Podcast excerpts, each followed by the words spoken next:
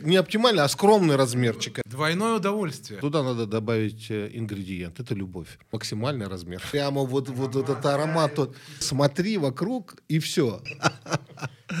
Повтори. С БТРа перепрыгивал на сцену. У звука точно нет границ. Сергей Викторович, уровень. Смотри и учись. Заурбек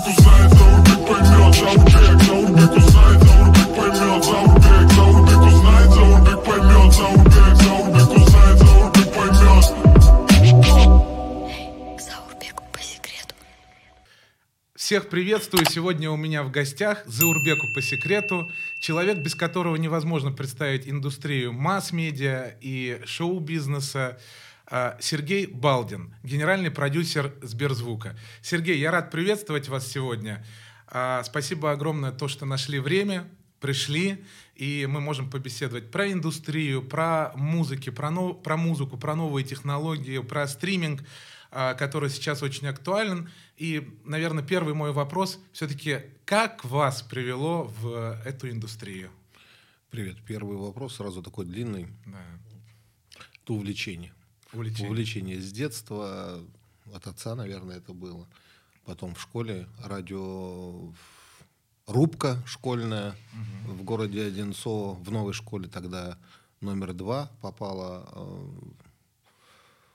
так, что я был назначен ответственным и в переменах между уроками вещание э, на школьном радио организовал я. Там же я делал эм, школьные дискотеки, различные вечера, как мы сейчас говорим, ивенты а, и перформансы. Ну, наверное, это оттуда. А потом даже то же самое в военном училище потихонечку продолжилось. И когда я уже распределился и в войсковой части служил, это все было, было. И в какой-то момент я понял, что это то, что я люблю, это может быть моя работа, то, чем я могу зарабатывать деньги. Хотя так вот, вот так к музыке, к музыке я вроде бы отношения не имел. В музыкальной школе а, не учился, ни мама, ни папа у меня не музыканты. Ну, просто она мне нравится. И получается музыка вот всю вашу жизнь. Именно так все, что у меня есть э, в жизни, э, всем этим я обязан музыке. Уже 30 лет. Да, сложно сказать сейчас день, который это произошло. Ну да, по-моему, вот где-то где-то 30 лет там это вот сейчас. Сергей, вот XXL – это максимальный размер удовольствия. Что это было? Вот я про то название, а, которое ты придумал. Серьезно ли? А, Это же не серьезно. Это же не серьезно. Был сборник такой, ну тут ты вспомнил, конечно. Был очень популярный в м, 90-х годах а, сборник «Союз». Выпускала его, соответственно, студия «Союз». И больше ни одного сборника рядом не было. То есть у него были гигантские миллионные тиражи. А, Я тогда начал работу в качестве продюсера компании «Монолит», студии «Монолит». А, И мы решили сделать сборник. Что в этот сборник э, входить э, должно было, мы понимали. Нужно было название. Но ввиду того, что на диск э, помещается ограниченное количество песен, я уже забыл, сколько там, около до, до 80 минут. Ну, mp 3 74. наверное, такие были Не-не-не, сборники. не-не-не. Нет? М, Аудио CD Аудио был, CD. И он вмещал, ну, по-моему, до 80 минут или 74, неважно, Мгм. сейчас уже не помню. А, И чтобы песен там было э, как можно больше, э, песни укорачивались, как сейчас. Э, Вот тогда они де- делали, эм, союзовцы, свои песни делали на сборнике укороченными. Э, Сегодня так радио Like FM. А вот Денис перенял, по-моему, у вас этот формат. Ну, нет, ну, Нет? нет. Он на нас не обидится. Вряд, вряд ли. А, И таким образом, а, вместо условно 20 песен, по-моему, около 20 песен на обычный компакт-диск вылазило. А, Укороченные версии и смиксованные а, получалось, а, как правило, около 30. Такой сет получается. Да. И Соответственно, много песен, много хитов, максимальный размер удовольствия. Плюс там была у первого выпуска э, веселая обложка в виде банана. Да, да, да. А, ну, дальше мы Но экспериментируем. всем понравилось. Ну, заметили. Надо же произвести, так сказать, э, визуальное впечатление, такую, сделать какую-то. А, в общем, я сейчас не помню цифр. Ну, по-моему, там уже первый сборник, э, первый же выход уже под миллион пошел. Под миллион. Это, Это, так, по тем временам это очень это очень цифра. мощно, и все-таки у вас легкая рука. А, получается, э, первоначально э, зародился тогда а, лейбл, получается, Монолит, издательство, первая работа, да? Не совсем так. Во-первых, э, студия Монолит, она сначала занималась э, дистрибьюцией готовых носителей. А, И потом уже появился... Они записывались и продавались. Потом появилось у них подразделение продюсерское, которое начало работать аккуратненько с артистами. И вот в 90 девятом году, по-моему, в апреле, что ли, или в марте, я перешел из дистрибьюторского подразделения в э, подразделение продюсеров. А, Это была студия «Монолит». А а издательство «Монолит» появилось уже существенно позже, и там уже другие люди. Э, Некрасов, э, Фадеев, когда начали сотрудничать с Юрием э, владельцем и директором студии «Монолит» э, Юрий. Слюсарев, да. А, Тогда уже появилось издательство, если я ничего не путаю, то так было. А первые проекты там именно на Монолите, вот из ярких артистов, это все-таки кто это? А, глюкоза, Но это тоже было позже. да? Когда мы начали работать, э, там были те, те люди, с кото- которых э, сейчас все хорошо знают, и э, именно там э, в 90, соответственно, девятом году я познакомился с группой Би-2. А, Там я познакомился с Григорием Викторовичем Лепсом. А Там же мы познакомились с Валерой Жуковым, группа «Жуки». Все, Легендарные все личности. работают великолепно, чувствуют себя хорошо, я этому очень рад. А, после, получается, студии «Монолит» и а, после знакомств с такими людьми пришел такой момент, когда вы стали такой большой частью очень а, большого и крутого лейбла «Гала Рекордс». И вместе с Александром а, Борисовичем Блиновым вы работали долгие годы и творили, и как раз, наверное, и Максим, и Бианка, и Дима Билан, и много крутых проектов. Семь лет мы с Сашей проработали вместе. Э, Назывался он тогда и My Gala Records э, компания. Э, С 2007 года мы стали работать вместе. Э, И если э, я не ошибаюсь, то в 2009 году российская версия журнала Billboard нашу компанию признала номером один в стране. Э, Быстро мы развивались, наращивали российский каталог. Э, Было очень много молодых артистов. Я сейчас помню, что и э, диджей Smash э, у нас тогда появился, ко- который нашумел Moscow No Sleep тогда с треком. А, И Тимати у нас оказался в определенном объеме его песни в качестве авторских, по-моему, это было. И, и дистрибутировали мы ребят, и дальше у нас был Доминик Джокер. А, С Полиной Гагариной там я познакомился. С- Опять же, уже много лет Ну, прошло, я детали Но, но- сейчас не все но вспомню. Было много работы, и по многим интервью мы слышим от многих артистов очень теплые, положительные э, комментарии по э, вашей персоне. Вот генеральный продюсер, все это именно началось почему-то, вот многие не знают, э, мы являемся с вами ко- коллегами, в принципе, так как я работаю на лейбле, и вы работаете в очень уважаемой э, компании. Генеральный продюсер, вот именно эта должность, она э, почему-то началась именно с лейбла, а, с работы на лейбле, или все-таки с приходом на русскую медиагруппу? Нет, уже в студии «Монолит», да, должность, э, должность генеральный продюсер да, была. Ну, человек, который в Европе это называется позиция в основном в музыкальных компаниях э, Айндар, директор. Э, Айндар это человек, э, одна из самых ключевых фигур в музыкальных компаниях, потому что он определяет, какой музыкой, с какой музыкой работает компания, с какими артистами работает компания, какими методами эта музыка продвигается, на каких принципах и так далее. И он же выстраивает отношения с всеми артистами. А, у нас эта должность так получилась, во всяком случае, как минимум в моем э, варианте, уже много лет, вот начиная, получается, с 99 года, по-моему, все время. Да. Я генеральный, Должности прод- ген- генеральный ген- продюсер, просто Генерального э, да, продюсера. то в одной компании, то в другой, то в третьей. Поэтому началось все еще там. Э, В общем, это, это про музыку. Да, это про музыку, и мы тоже сегодня про музыку. Уже больше года а, Сергей является генеральным продюсером Сберзвука.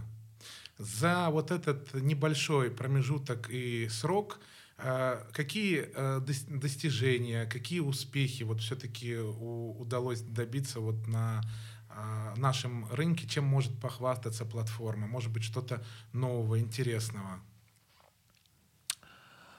Я могу сказать только одно, что этот год э, был направлен на то, чтобы строить компанию. Э, компания в разы увеличила свою ш- свое штатное расписание. Но это, собственно говоря, не заслуга, это показывает динамику роста. В в разы увеличены цифры, которые характеризуют э, количество пользователей. Э, но самое главное, этот процесс продолжается, даже, даже сейчас он продолжается, новые решения ищутся.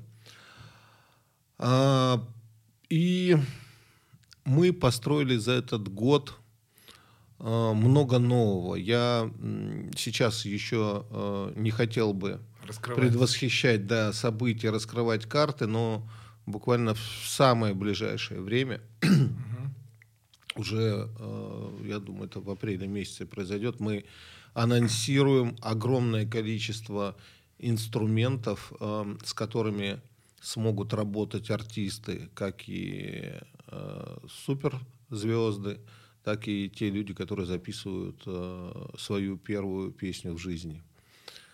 Ну, претендуют на профессиональную, на профессиональный подход к этому.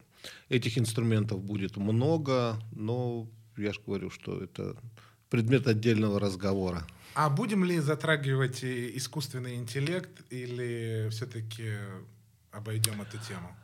А, У нас в гостях был просто Филатов и Кэрос, да? И они немножко вот рассказали, они а, рассказывали про интересный проект, который под гидой Сберзвука сняли и клип с Ильей Лагутенко «Мумий-тролль», а, и рассказывали про искусственный интеллект. Ну, конечно, от вас было бы э, интереснее все это услышать. Действительно, работу с ребятами мы сделали. Она была очень интересная, очень необычная, но э, есть а, одно но. Ну. Да, а, эта работа официально э, релиза еще не дождалась. А, Поэтому каким образом это будет позиционироваться и какую информацию а, мы подадим, покажет время. Э, Могу сказать, что эта работа незаурядная, интересная и то, чего э, ни ребятам, ни мне, ни одному человеку из э, нашей компании ранее делать не доводилось. Ну, в связи с некоторыми, как говорится, событиями, музыкальный рынок все-таки сейчас сильно и быстро претерпел изменения. А у, у тебя, Сергей, как у человека, который очень хорошо разбирается в телевидении, в радио, э, который видел, что с приходом э, ТикТока и тиктокеров, и блогеров было очень много изменений, и некоторые личности просто залетали в чарты, и их стримы прям взрывали и росли очень бешено. Сегодня вот очень много изменений. Некоторые соцсети от нас ушли, как бы, да, они закрылись, а, YouTube перестал сейчас а, монетизироваться, и, скорее всего, ну, не знаем, поживем и увидим, может быть, его вообще у нас как бы не будет, да? А, да. Э, как э, ты считаешь, вот что сейчас вообще э, будет происходить в этом направлении, и что будут делать артисты? Я вот даже открыл телефон, чтобы записать количество вопросов, э, да. расписать, которые ты сейчас э, вложил в один. Да. За то время, которое я провел в музыке, э, действительно огромное количество изменений.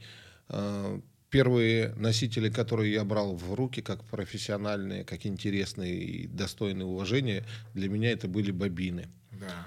А, после этих бобин а, мы перешли, то есть винил был как бы до них, и он прошел относительно мимо меня. Да. Конечно, я их держал а, в руках, как-то там ну, слушал, да. но тотального объема музыки на виниле было получить э, в начале 90-х годов, э, во всяком случае, мне невозможно. Это были бобины, потом мы перешли быстро к кассетам, весь рынок был кассеты, потом появились компакт-диски, в где-то 2005 году кассетам, собственно говоря, как и диск, дискам, собственно говоря, да. уже тоже пришел конец. А, Все ушло в интернет, а, при этом не было способов монетизации. А, за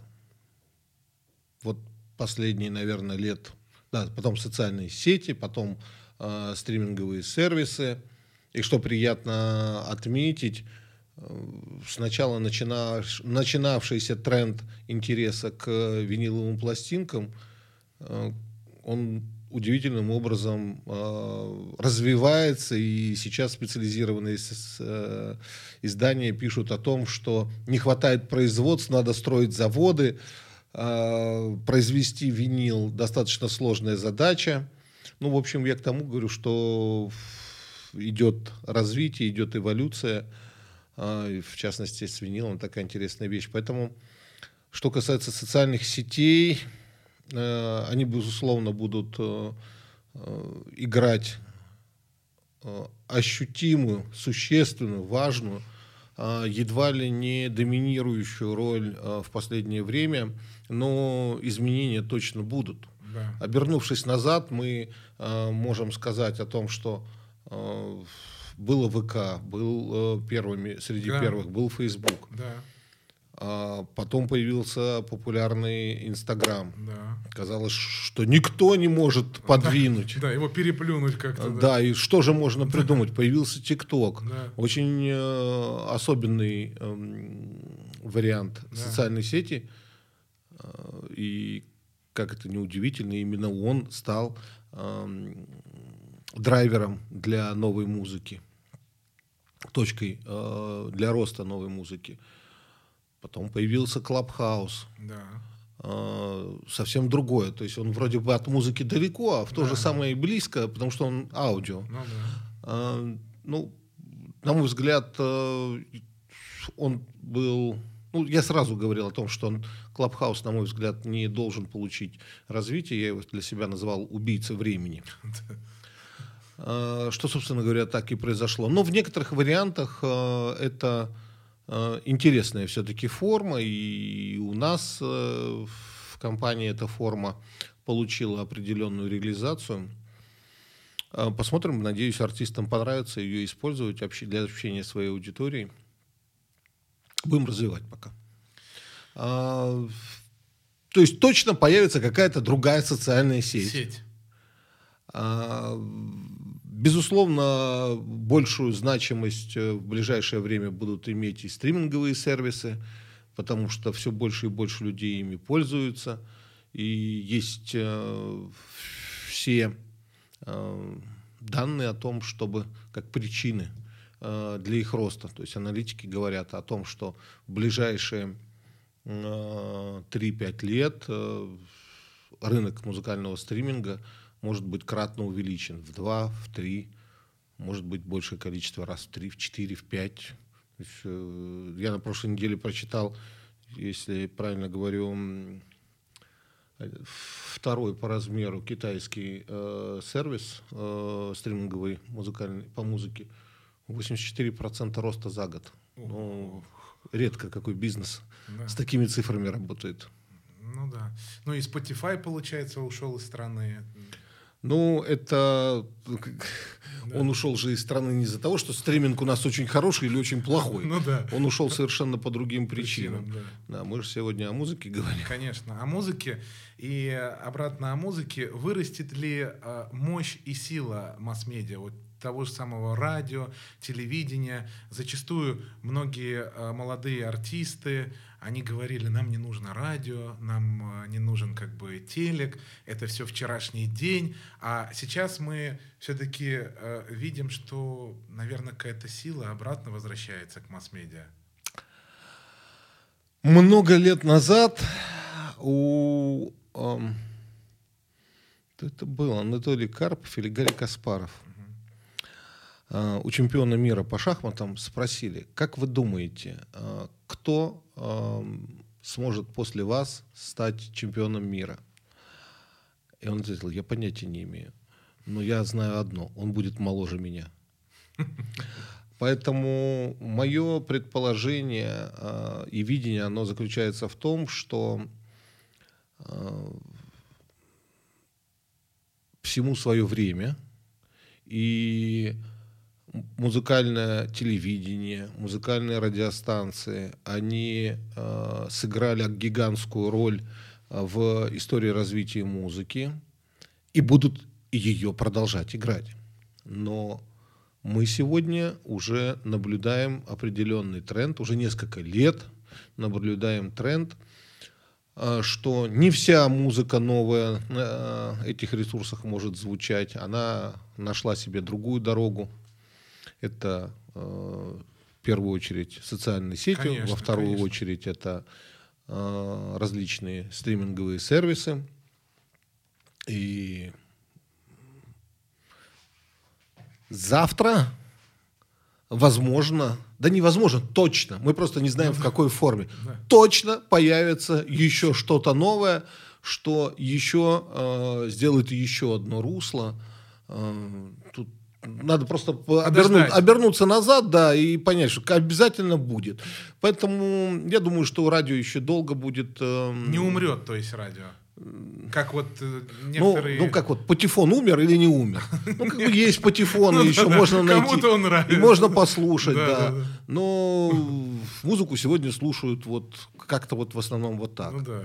А, Радио будет работать много, там есть э, ресурсы большие для оптимизации. А, Особенности нашей страны заключаются вот в этом гигантском размере страны. А, Регионы. ну, в общем, там масса всяких э, вещей есть, для, которые говорят о том, что э, радио может э, работать и жить в этой стране, и запаса прочности там много. Э, Может быть сложнее ситуация у музыкального телевидения, но оно работает.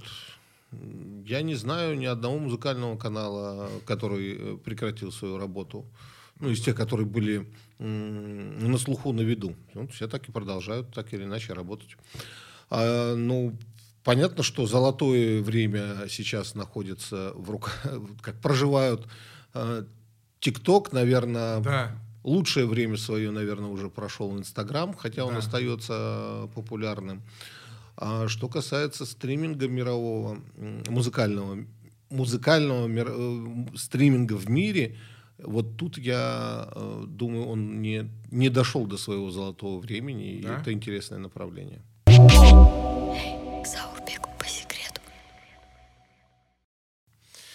Ну, немножко отойдем, как говорится, от музыки. Я знаю, что, Сергей, ты очень любишь путешествовать, очень любишь э, посещать разные красивые места.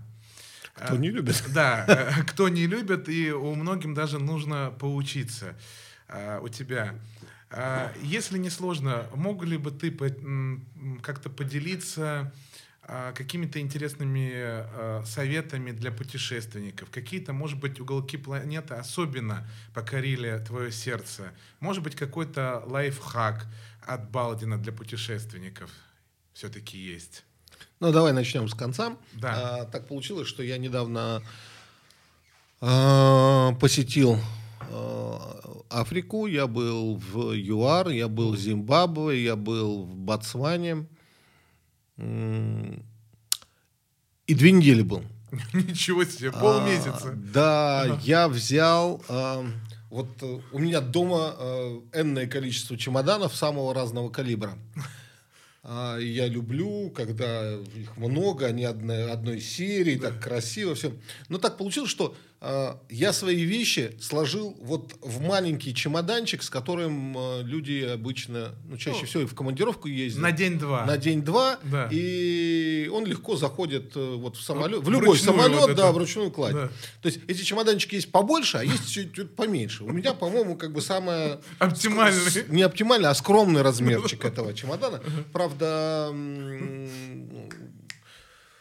он хорошо продуман, то есть он не просто раскладывается, тут карман здесь, там отделение здесь и так далее, так далее.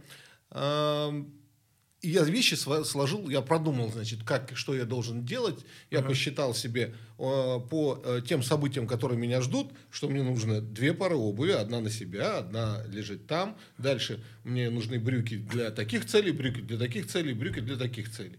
Так, значит, рубашка э, такая, майка такая. Ну, в общем, я все очень четко перебрал и э, упаковал этот э, чемодан.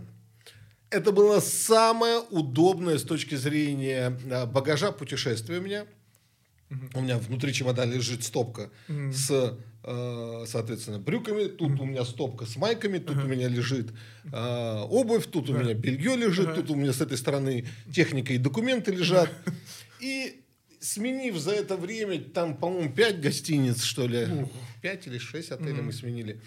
А, он у меня всегда все лежит там, я чемодан раскрыл, сразу вижу, что где лежит, мне даже его как бы распаковывать не надо. Оптимизация, как Да, шкафчик. оптимизация. В общем, э, я буду сторонником того, что вот э, в следующую поездку буду собираться, если никаких не будет новых суперводных, Да. то я снова возьму такой чемодан, это крайне удобно. Вот когда ты меняешь, когда ты приехал в один отель и надолго, ну тогда ты действительно свой багаж Килограмм берешь. 40, да, там Да, ну, тут 40 -то, как, чемодан не разрешают. э. Кстати, вот, по поводу веса чемодана.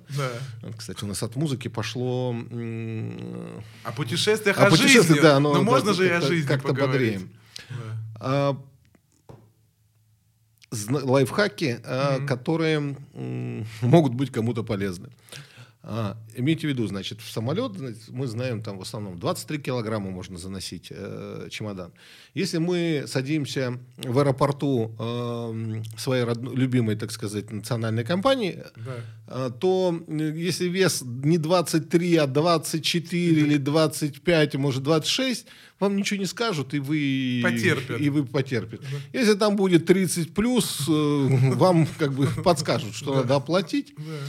Вот. ам, а вот за рубежом а, я неоднократно сталкивался с тем, что один килограмм превышения веса а, его нельзя оплатить. Просто говорят, вынимайте. Ничего себе. Вот будет Как не жестко. 23 килограмма, а 24, вынимайте. Берите второй чемодан, доплачивайте за второй чемодан, 24 килограмма нельзя. И когда ты в аэропорту с очередью с этой Да, это все надо с регистрацией ты вот это вот эту красоту, да. да? А, поэтому очень внимательно а, следите за тем, что у вас лежит в вещах, сколько их лежит. В некоторых Взвешивайте свои чемоданы. Взвешивайте, желательно, чтобы в дурацкую ситуацию не попасть, Да. не, не налететь ни на время, ни на деньги. А, в некоторых компаниях 20, 30 килограмм есть, по-моему, какие-то даже больше. А, у каждой компании свое. Но это очень неприятный момент. И сейчас, а, вылетая... Откуда же мы? ЮАР? Э, По-моему, это в ЮАР или в Зимбабве. Нет, это точно в ЮАР было, э, в Кейптауне. А, в- так и было. В одном чемодане было там 2 килограмма перевеса, в другом было 3 килограмма перевеса. И вот пришлось... Благо, в, другу, в третьем чемодане... Можно был- было перекинуть. Было, да, э, свободное место и туда. А если в чемодане нет места, один на себя. А больше тянет куда все-таки? Вот ЮАР, понятно, все было красиво, наверное, интересно и, скорее всего, вкусно. Все так. Больше какой кухни тянет? Вот много же мест, много уголков мира э, посетил Сергей. Мы о путешествиях или перешли к кулинарии? Ну, в путешествии всегда интересно, приехав в какой-то уголок э, мира, да, э, всегда отведываешь какие-то интересные блюда, кухню, сравниваешь, что по духу, что по вкусу. Э, где больше вот нравится еда? С едой все относительно просто. Там, где есть история и серьезная финансовая подпитка, назовем это так, там и возникает все очень вкусное. Да. А, Лично для меня а, французская кухня а, является образцом вкуса. И когда я э, каждый раз, находясь во Франции, получаю и эстетическое удовольствие, и физическое удовольствие, ну, редко там ты будешь недоволен тем, что стоит на столе. Редко. А, а дальше все идет э, там примерно от обратного. Там рядом Италия, там чуть проще кухня, но она тоже очень интересная и, наверное, она самая популярная в мире. А, рядом Испания, а, а именно а, там находится великолепный город Сан-Себастьян, который такая символическая кулинарная столица едва ли не мира. А, Испанская кухня очень интересная. В Европе большое количество интересных э, вещей, но а дальше мы начинаем отходить, э, когда куда-то далеко-далеко. Ну, в общем, чем короче культура, чем меньше э, доходность, чем меньше средств финансовых, тем оно все будет скромнее и скромнее. Отварили рис, посыпали солью, полили соевым соусом, там побросали овощей, ну вот как бы вот и такие варианты есть. Но, а есть необычные совершенно эм, вещи и факты. Вот, например, э, подавляю большое количество овощей и фруктов, которые мы с вами сегодня эм, Съедаем, любим, а любим. Они были первый раз увидены человеком, ну, европейцами, в Перу. Ничего себе. Да. И так получилось, что эта страна, она является неким, ну, как минимум, у меня, неким, некой кладезью и источником вдохновения для этого, потому что э, вот говорить ю- кухня Южной Америки, ну как-то вот, вот как вот, ну, какая кухня? Ну, мясо пожарили, да. А вот кухня Перу, это, конечно, когда там еще японцы появились, это там вот пошли вот эти коллаборации очень удивительные. И, кстати, в Москве э, недавно открылся ресторан, а, Алука, по-моему, он называется, а, где перуанская кухня а, в сочетании с российскими продуктами, Ничего себе. а, а шеф очень известный, я прочитал, что он, по-моему, аргентинец, этот шам-шеф, но ресторан из Перу. В общем, удивительная кухня и Надо сходить обязательно попробовать. Ну, любимая кухня получается французская. у меня да. Номер один это французская кухня. Э, Это есть. А если готовить, то итальянская и русская. К Заурбеку по секрету. Сергей Балдин это человек все-таки с определенным вкусом. А, ну, раз мы начали о кухне, поговорим о кухне, потому что а, а, очень такой хороший тонкий вкус как и в музыке, так и в ку- кухне. Сергей Балдин очень хорошо готовит, очень вкусно готовит, потому что я пробовал это все. Да, э, да, да. Я это пробовал, и всегда я удивляюсь, э, потрясаю. И было э, масса интересных шоу от Балдина кулинарных в замечательном ресторане. В разных ресторанах. в разных даже ресторанах со звездами, без звезд, с медийными личностями, с какими-то интересными людьми. Ну, можно было бы, наверное, назвать Балдин шоу в каком-то интересном э, ресторане. Что вообще стало, Сергей, с этим форматом? И насколько вообще хорош шеф Балдин? Ну, шеф Балдин это так э, громко формулировки озвучиваешь. Эм, Это мое второе, второе увлечение. Вот первое, наверное, увлечение это моя, у меня музыка, а второе это еда. Когда э, жил в маленькой двухкомнатной квартире, конечно, ни о каком э, желании к готовке у меня не шла и речь. У нас там пять человек жило в квартире 50 квадратных метров.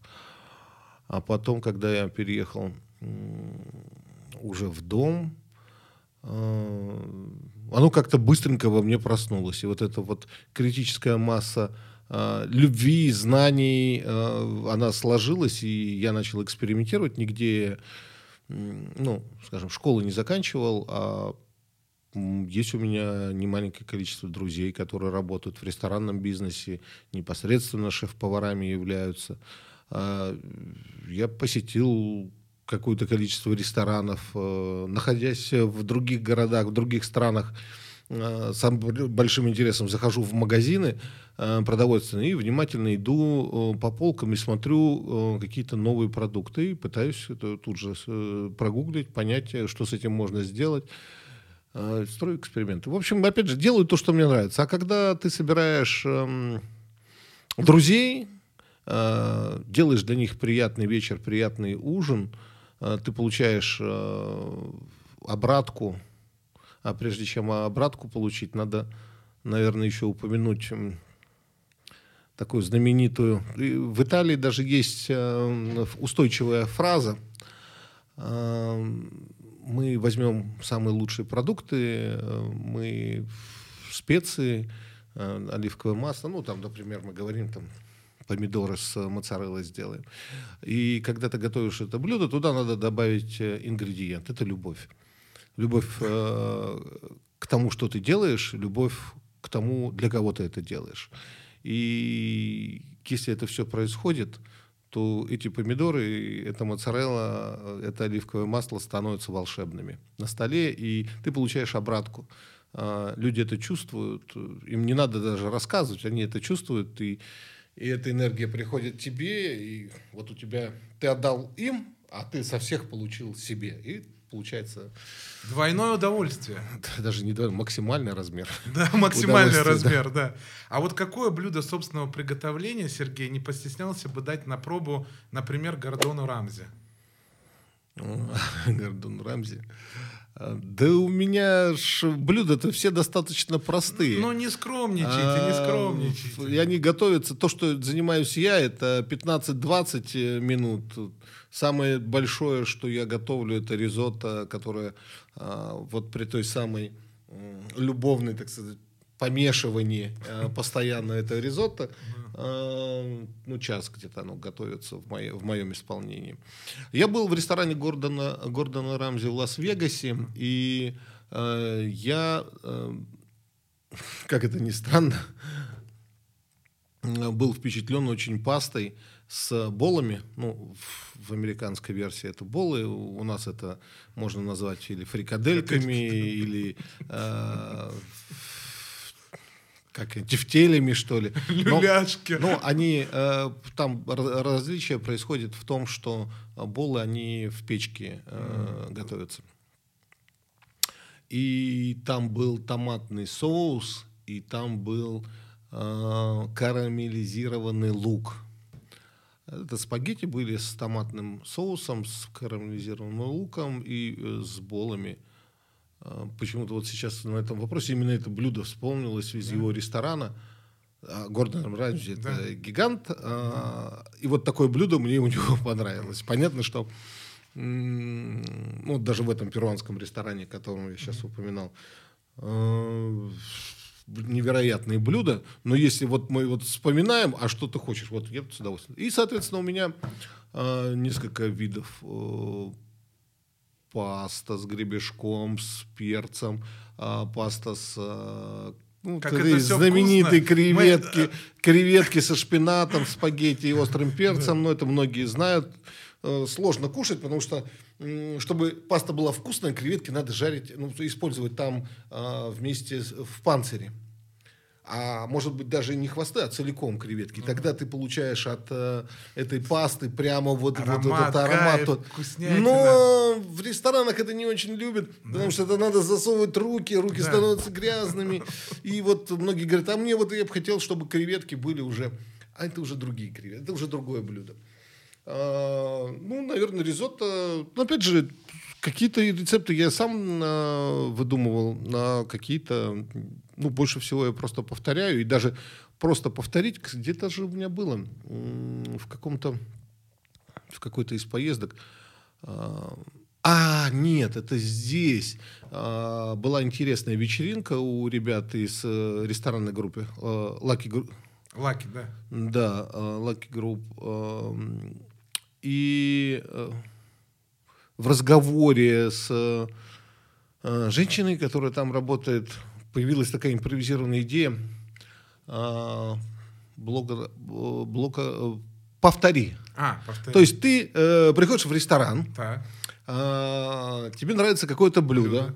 и ты без эм, Рецептуры? без рецептуры просто Да. смотришь на него, Мгм. Кушаешь его, понимаешь, из чего оно состоит, Мгм. а, понимаешь примерно, как оно готовится. Ну, кто в тему зарывается, он как бы там ну, какой-то объем информации имеет. Потом ты же видишь название блюда, ты можешь уже зайти в интернет, как бы копнуть чуть больше, Да. книжку посмотреть. А Потом там часто, ну, там как в большинстве случаев расписано, что входит а, туда. И, в общем, на следующий день повторяешь. И, соответственно, берешь и выкладываешь сначала фотку а, того, что ты поел, Ел. а потом, как ты готовишь, и потом, как выглядит твое блюдо. А, В большинстве случаев это могут сделать достаточно многие люди. эм, Просто этого надо хотеть. Но есть рестораны, в которые как раз-таки и надо ходить, потому что они делают такие вещи, которые не то, что там, ну, первый встречный я в том числе, так сказать, повторит, а, никакой другой шеф-повар как бы таких вещей может не повторить. Вот есть такие, вот в такие А рестораны. можем посоветовать два или три таких ресторана людям? Ну, э, если мы говорим о ресторанах Мишлен с тремя звездами, Да. то это все рестораны такие. Да? Да, они же э, это, это ресторан, который э, обладает совершенно уникальным сочетанием а, по а, ингредиентам, по технологиям и нетрадиционному подходу, мастерству персонально шефа. Вот такие рестораны, они получают высшую оценку, три звезды Мишлен, и как они э, позиционируют, это отдельная цель путешествия. То есть не просто ты идешь по улице, а, что-то я проголодался. Это мы сидим, например, в Москве, берем э, билет, на самолет, Да. Секундочку, а перед этим мы заходим на сайт туда и э, смотрим, что через два месяца есть 14.00. Давай полетим. Да, и, соответственно, летим туда. И пробуем все их явства. Да, я так летел в ресторан в, э, в Копенгагене, все-таки все-таки не попал. Был- была, была тема, что может быть вот там кто-то не придет. Нет, пришли. А Сергей Балдин мог бы стать э, рес- ну, ресторатором, да? Ну, Как, э, Да кем угодно могу стать. Вообще кем угодно. Только просто вопрос каким. К Заурбеку по секрету. Кто твой стилист? Всегда все очень со вкусом подобрано, все всегда стильно. Расскажите, кто подбирает образ, кто готовит на все премии, на все интервью и на все вот такие красивые мероприятия? Неужели Стилист, сам? стилист дорого, да. Шучу. все сам. Все сам. сам. Да.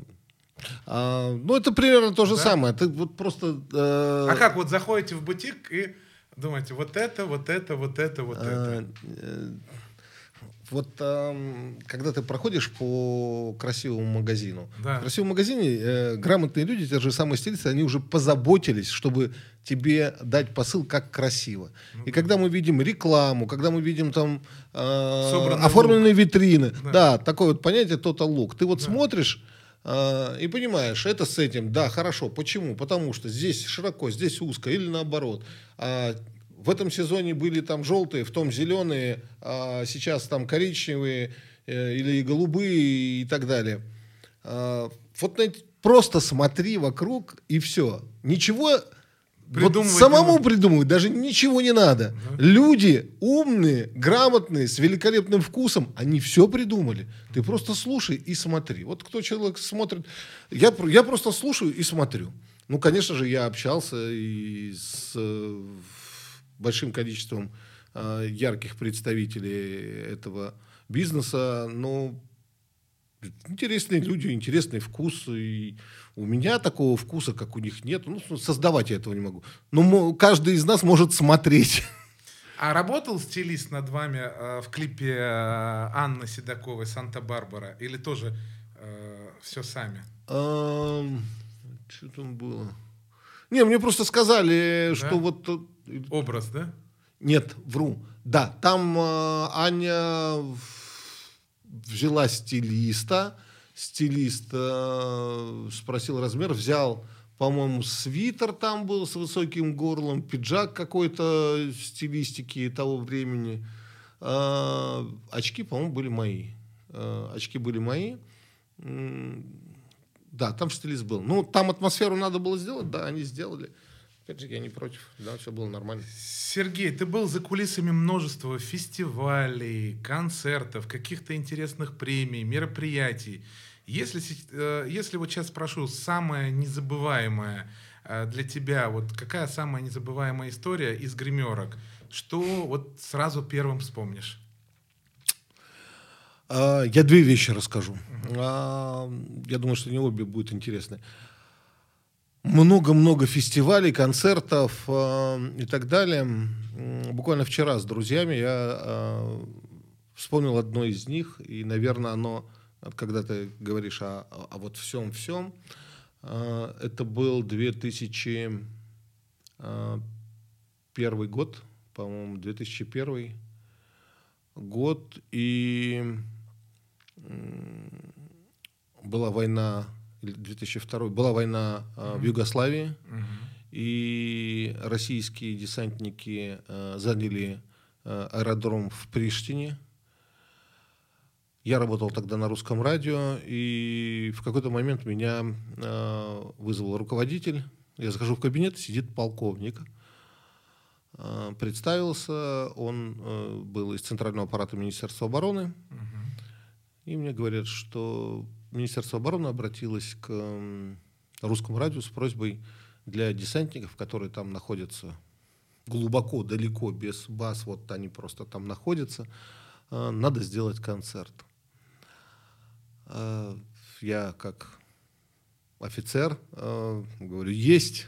И после этого начинаю понимать, э, что за задача.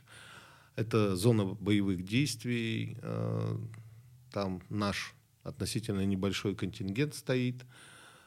Мы договариваемся от лица, я от лица русского радио договариваюсь с группой «Револьверс» такая была, Татьяна Овсиенко была и Александр Маршал. Из Чкаловска на военно-транспортном самолете мы э, вылетели туда, там дали этот концерт. А, я э, почувствовал вот эту атмосферу, вот это состояние, состояние людей. А, Я видел, когда десант, когда Таня Овсиенко на БТРе подъезжала к сцене и со- с БТРа перепрыгивала на сцену. А, Я видел глаза этих десантников, конечно, ну, это незабываемые впечатления. Ну и Александр. С Сашей мы после этого ну, наши отношения стали ну, более чем хорошими. И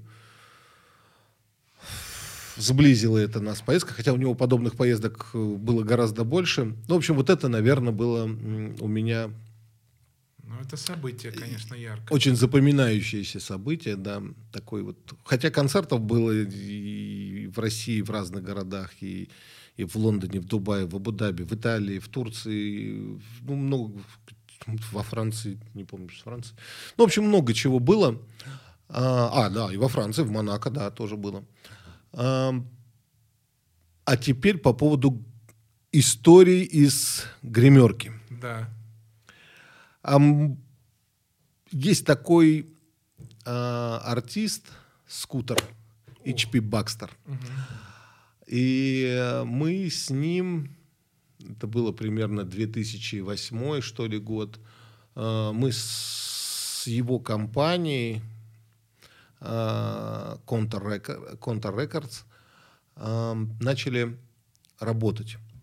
И он нас пригласил в Гамбург на свой концерт. Он с какой-то периодичностью во Дворце спорта делает свои концерты. Э, И нам, как бы, предысторию мы уже знали, что он э, просит поставить, чтобы гримерка у него была максимально большая.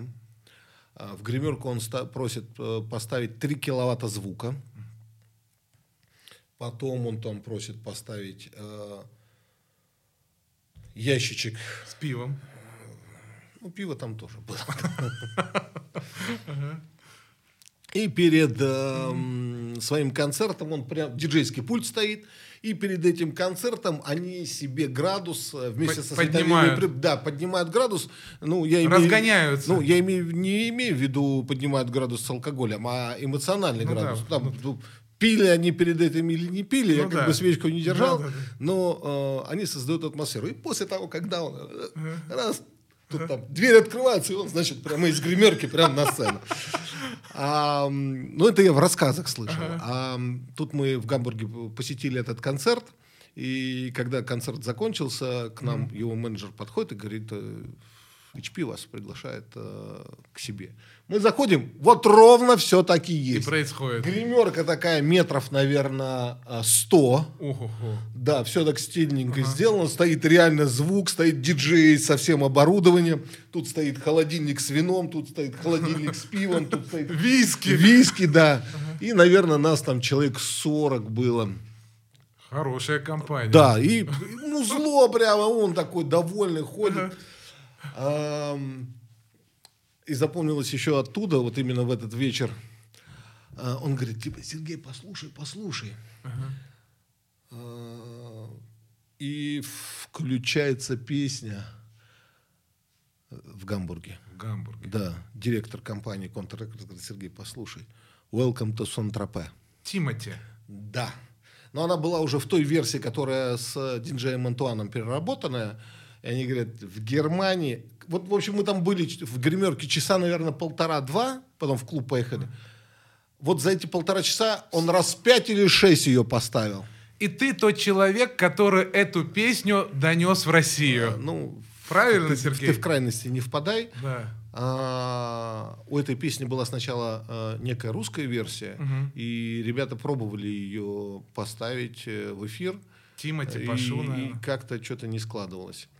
А, Я увидел, что происходит, а чтобы трек из России э, имел такой успех э, в Европе, э, эти, это крайне ограниченное количество случаев.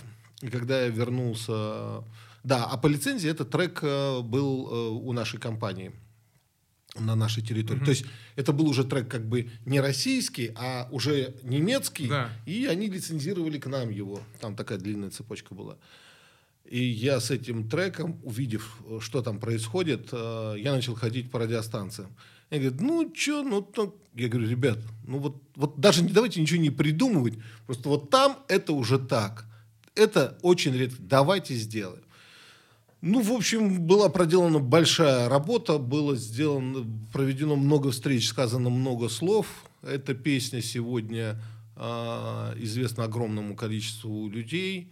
А если говорить о Сан-Тропе, то, наверное, она стала гимном Да. этого маленького, приятного, ну, удивительно приятного Да. и веселого э, городка. М, Ну, это- Очень крутая песня получилась, да, и И интересно- вошла она у нас там в России в итоге, ну, на первом месте она не была, но в топ-40 она точно была.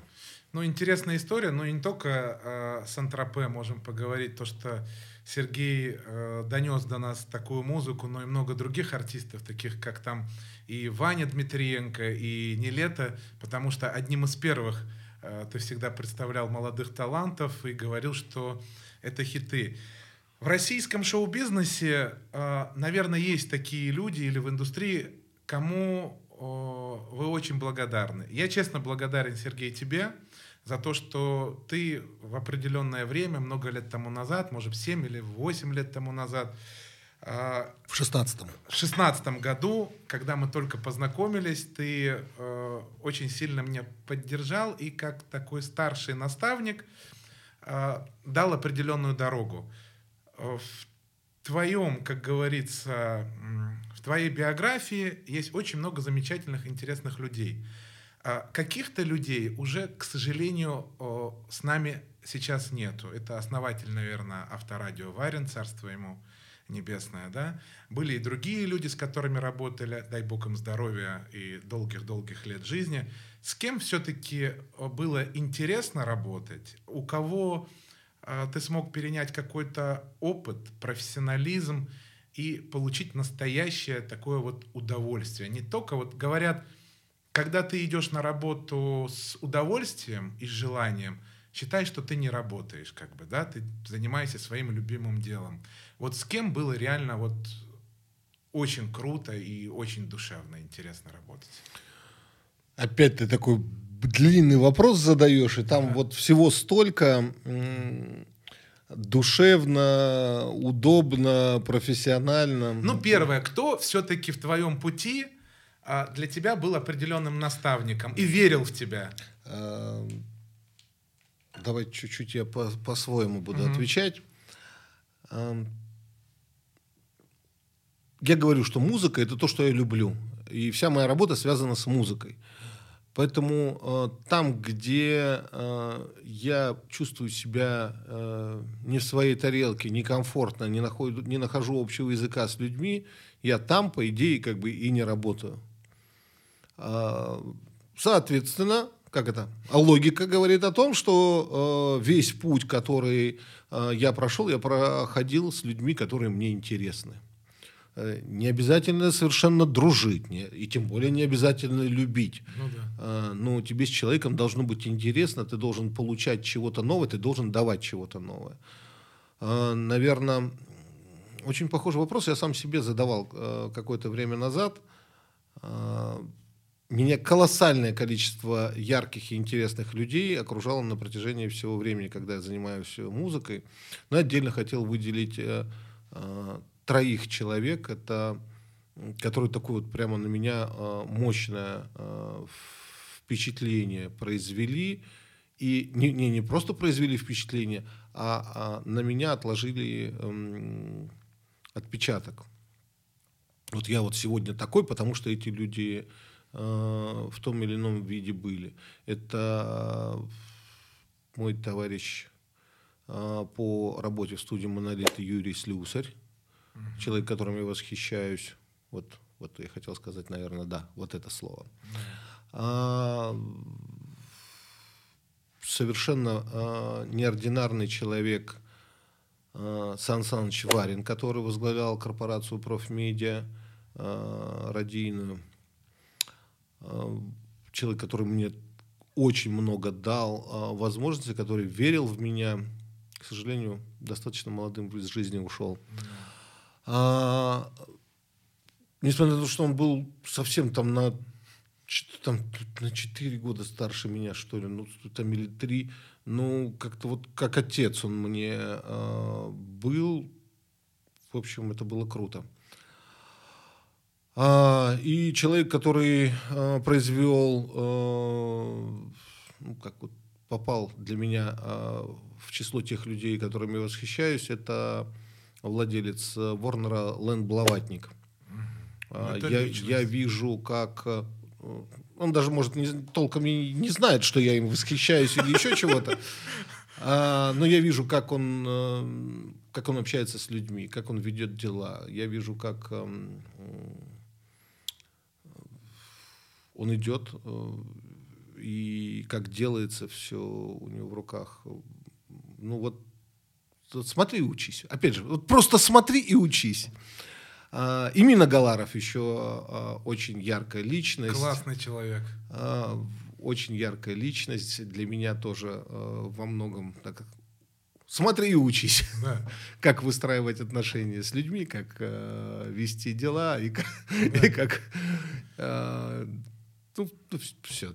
Ну вот про Лэн Блаватника, э, правильно, Сергей, ты сказал, я тоже был удивлен, и спасибо огромное тебе, что вот был такой э, момент в жизни, когда я увидел человека и не знал, кто он, и вдруг в определенной компании человек так просто разговаривал со всеми, общался, я потом спрашиваю, а кто этот человек? И ты мне говоришь, ты, пожалуйста, зайди в Википедию, про- прочитай, и ты, и ты узнаешь. Я был просто ошарашен и удивлен. Но есть люди, которыми мы очень сильно э, восхищаемся, и... Я тебе на дне рождения на своем сказал, зайди в Википедию. Не, Что- Что-то после. ты придумаешь. Не, не, после, после. Я на дне рождения с ним познакомился, когда был день рождения, и вдруг он как-то там были и артисты все, и он нас активно сподвиг к тому, что мы должны там танцевать. Танцевать. Да, поддерживать. И ко мне подходит человек и говорит, ну, типа, давайте все. Я так смотрю аккуратненько на него, думаю, такой солидный взрослый человек, ну, раз говорят, значит, надо танцевать. Мы пошли потанцевали, потом я что-то пересматриваю фотографии, как-то мы с тобой встретились, увиделись. Я говорю, а вот этот интересный человек взрослый, он кто? И ты мне говоришь, я говорю, а где он? И ты говоришь, ну почитай. Я начинаю про него читать, и я просто в шоке. Кто он, да? А, И как он сделал, получается, целую империю. И я очень порадовался, что такие большие, великие люди так просто себя вот ведут, так красиво общаются. Для меня это было большим-большим удивлением, потому что даже некоторые артисты, которые только-только начинают, они уже мнят из себя таких супер-пупер э, звезд и не могут э, удержать себя в руках. По секрету. Но есть такие люди, которыми мы восхищаемся. Я очень, э, Сергей, восхищаюсь тобой. Это искренне и от души. И перед каждой своей работой или когда нужно обратиться за советом, первому обращаюсь, конечно, к тебе, потому что ты всегда направишь, ты всегда скажешь. Но есть определенные люди, которые тоже нами не восхищаются. Вот зачастую мы в масс-медиа, Люди, которые нами не восхищаются, да, не восхищаются, а наоборот идут какие-то упоминания. значит, не заслужили мы. Даня, вот часто почему-то Алена Блин говорит о тебе. Почему такая любовь? Мы с ней не общались на эту тему. Я, Не общались, да. Да, я, Да? э, в смысле, любовь в кавычках. Да. Может, из-за того, что не общались. э, Да. ну, она Или ты отказываешь ей в интервью, там Не было такого. не было приглашения. А, ну, я работал в одной компании, и у нее с этой компанией были э, неоднозначные отношения. А я был лицом этой компании э, в какой-то период времени и выражал точку м, в руководства владельца. Э, Она, кстати, далеко не всегда э, может совпадать э, с моей. А, И, наверное, поэтому она сделала такое дистанционное. У нас э, даже не было, по-моему, ни одного случая, чтобы мы вот по-моему, ну, понятно, мы на каких-то мероприятиях были. Пересекались Но чтобы мы вот так сели и, и хотя бы 30 минут поговорили, у нас такого не было. Поэтому она плохо относится не ко мне, а к моей фотографии. Да, постоянно К, упоминание. к моей фотографии, Да. которую э, она наделила какими-то качествами. Да. Качествами она наделила меня, ну, ну, наверное, я же говорю, что, наверное, ну, вот я Да. за- заявление, которое там делалось э, на соответствующей должности. Ну, это, это нормально. Нормально, да. Ну, Всем я- мы нравиться не можем, как бы. Ну, я думаю, что, скорее всего, вот если бы такая вот 30-минутная беседа у нас состоялась, э, ну, я не такой плохой, чтобы вот меня... Алена, вы слышали? Пожалуйста, поменяйте свое мнение. И А, Мнение должно меняться на основании чего-то. Я говорю, на основании Я э, должен дать повод, чтобы оно изменилось. общения и разговора с человеком. Ну да, это повод. Я знаю то, что мы сегодня торопимся на одно хорошее мероприятие. Буквально два еще вопроса. С кем из артистов э, ты дружишь? Вот именно дружишь, с кем можешь посоветоваться, посидеть, пообщаться и даже пойти в разведку. Такой сложный, сложный и простой вопрос одновременно. А, Из-за того, что я большую часть должн- должностей моих называлась генеральный продюсер, и он э, какой-то большой медиаструктуры или музыкальной компании, то э, количество артистов, э, с которыми я лично знаком, оно очень велико. А, И когда ты делаешь э, какие-то проекты, делаешь работу, э, конечно же, есть э, необходимость коммуникацию сделать удобной, доброжелательной, эффективной и так далее. Но это не означает, что там понебратство какое-то должно быть или там в друзья. ну, наверное, за мной не числится такого, что я напрашиваюсь так сказать, в друзьях кому-то. Но я всегда стараюсь выстроить нормальные отношения. И когда ты делаешь дело с людьми в позитив, э, он всегда помогает быстрее достигнуть э, нужного результата. А чтобы так вот дружить, э, я с огромным уважением, э, мы не очень часто встречаемся, но я с огромным уважением э, отношусь к продюсеру, и музыканту, композитору э, и моему, я, я его для себя считаю другом, Боре Серкибаеву, Байгали Серкибаев. А студию?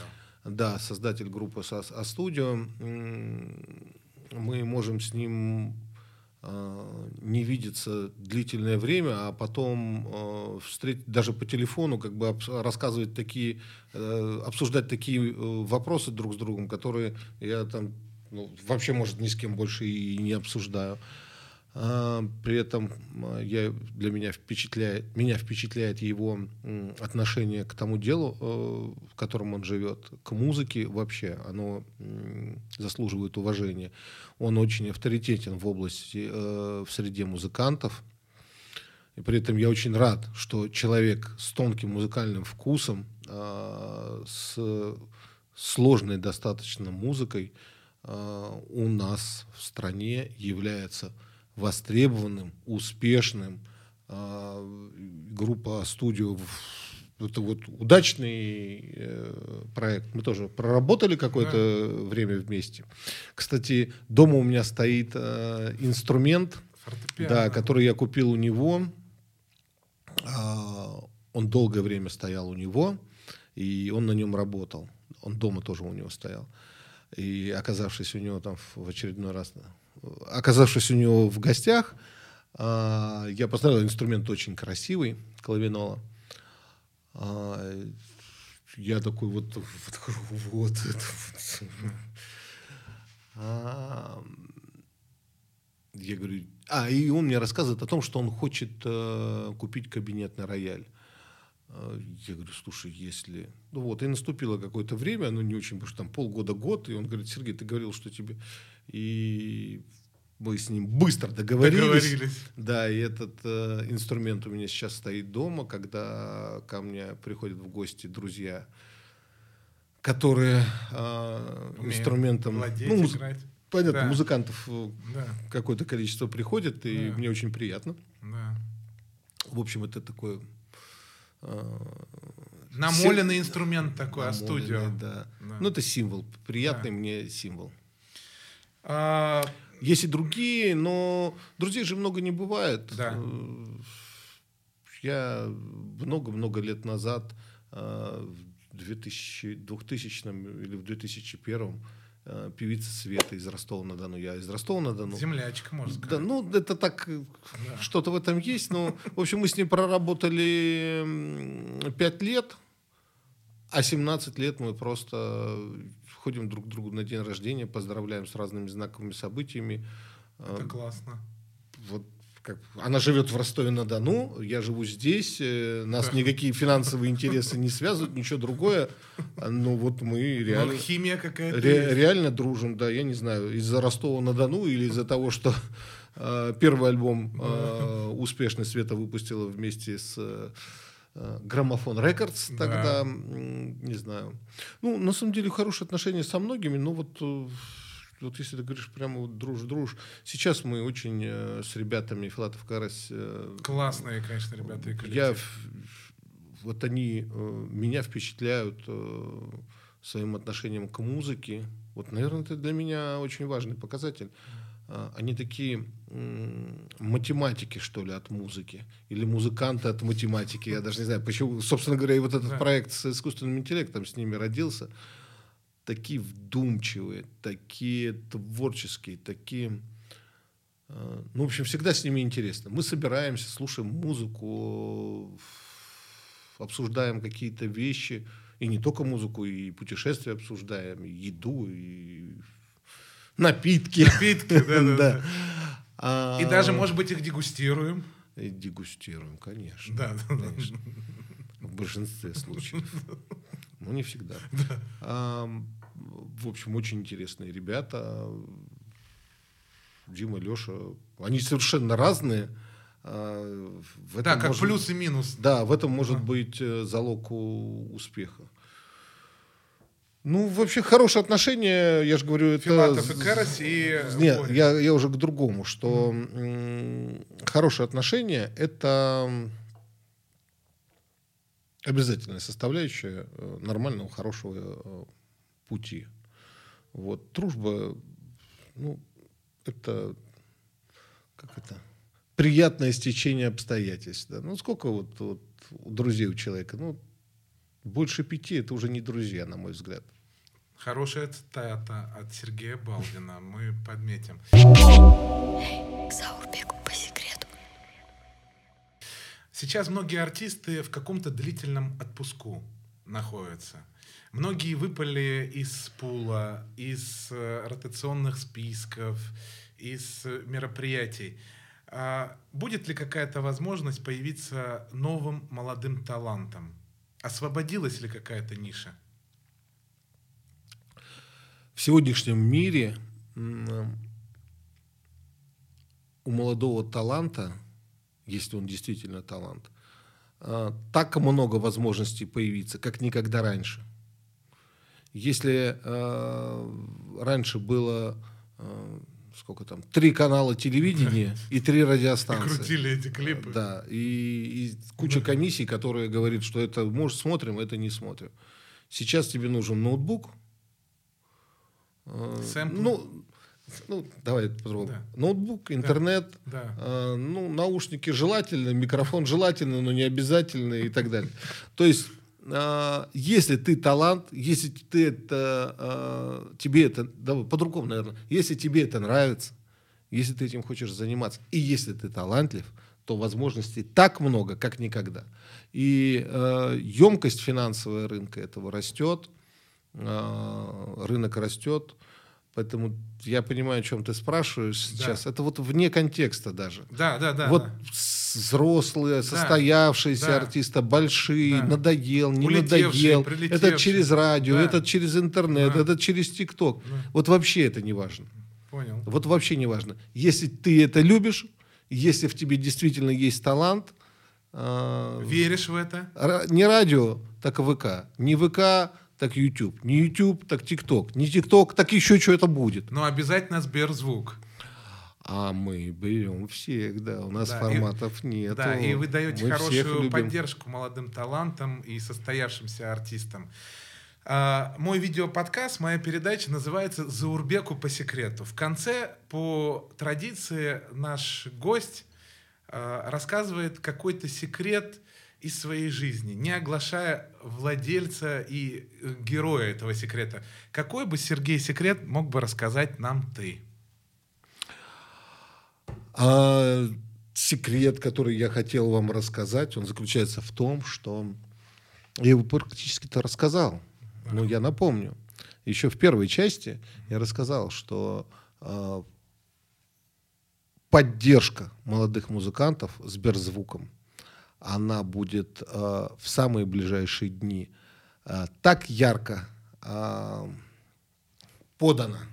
И подана не в смысле пиара, И не в смысле, да, а в смысле того, что э, количество инструментов, которые мы готовим э, в это непростое время и, и вообще и навсегда, ну, надолго, как минимум.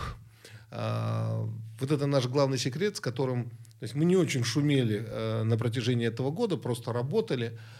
А, а сейчас эти инструменты э, мы в самое ближайшее время выдадим.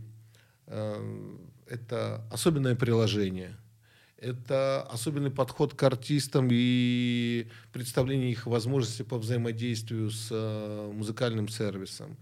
Это оффлайн инструменты, э, которые вот-вот, так сказать, мы озвучим. Это техника различная, это Шоурумы какие-то. шоурумы, да, автобусы, Машины. Кстати, в, э, год назад, 12 апреля, ну, это, собственно говоря, День сильно- в космонавтики. День космонавтики Сберзвук первым запустил э, в космос, э, собственно говоря, мы для артистов подготовили э, плейлисты э, для, для артистов, для космонавтов. Для космонавтов. Мы спросили ребят, которые собирались тогда в очередной пилотируемый полет, мы спросили, а что вы любите из музыки? Они назвали свои предпочтения. Причем там один такой был ракешник такой, а второй э, Любе Газманов. Э, Я э, со всеми и мои э, помощники, мы связались со всеми этими артистами и э, записали поздравления и привет. И, в общем, у них это 12 апреля, там наверху попало в их в руки эти наши плейлисты, сделанные для них, и с комментариями. Таким образом, Сберзвук первый в космосе. Круто. А, Да, а, и когда мы получили от ребят, э, ну я не знаю, что они там на телефоны снимали, вряд ли, там Ну есть, да. есть камеры. И когда мы получили э, оттуда кадры, когда э, космонавты наши говорили слова благодарности артистам, и мы чувствовали себя э, тоже причастными к этим. И вот он возле иллюминатора большого. То есть, когда мы смотрим по телевизору, это одно, да? А вот тут он возле иллюминатора так вот висит невесомость у него. Ты заметил, такая цепочка э, летает у него на шее. Сзади иллюминаторов мы видим, что они пролетают там какой-то там континент особенно. И вот он для нас. э, вот наша компания тогда сделала эту секретную космическую акцию, да, вот было круто. 12 апреля уже через 12 дней. У Сберзвука нет границ. Я хочу пожелать процветания Сберзвуку вам. И хочу сказать, сегодня у меня в гостях был замечательный человек, генеральный продюсер Сберзвука, настоящий профессионал, человек талантливый, можно сказать, во всем, безумно талантливый. Сергей Балдин. Сергей, Спасибо вам огромное. У звука точно нет границ. Это точно. Заурбек узнает, Заурбек поймет, Заурбек, Заурбек узнает, Заурбек поймет, Заурбек, Заурбек узнает, Заурбек поймет, Заурбек.